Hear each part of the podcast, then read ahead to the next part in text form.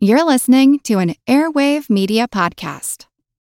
Another day is here, and you're ready for it. What to wear? Check. Breakfast, lunch, and dinner? Check. Planning for what's next and how to save for it? That's where Bank of America can help.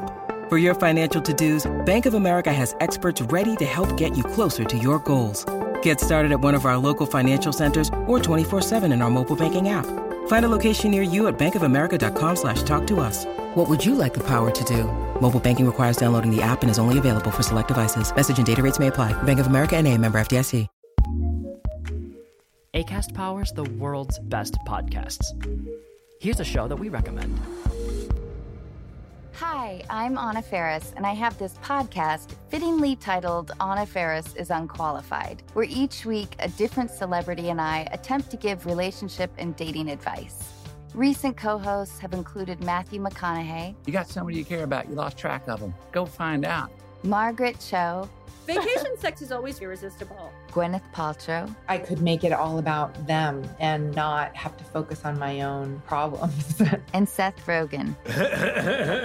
so if you're wondering what your favorite celebrity or I would do in your situation, just listen and subscribe to Anna Faris is Unqualified. Free on Apple Podcast, Spotify, or wherever you listen to podcasts.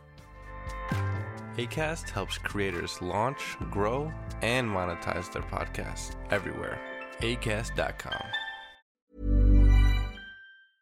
Here's a program from our archives. During the first days of November, many Mexicans commune with the spirits of dead friends and relatives.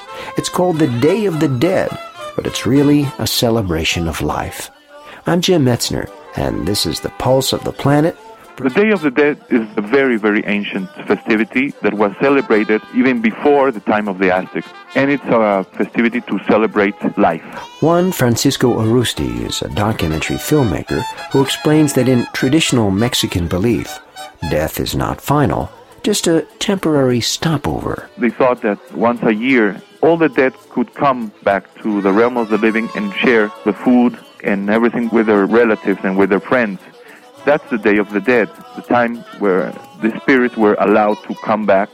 It's a happy occasion. It's a way of saying, Death, you cannot completely kill me. You, you may kill me temporarily, but I can come back as a spirit or even as a person someday. During the Day of the Dead, many people build altars in their homes where they'll place mementos of the deceased.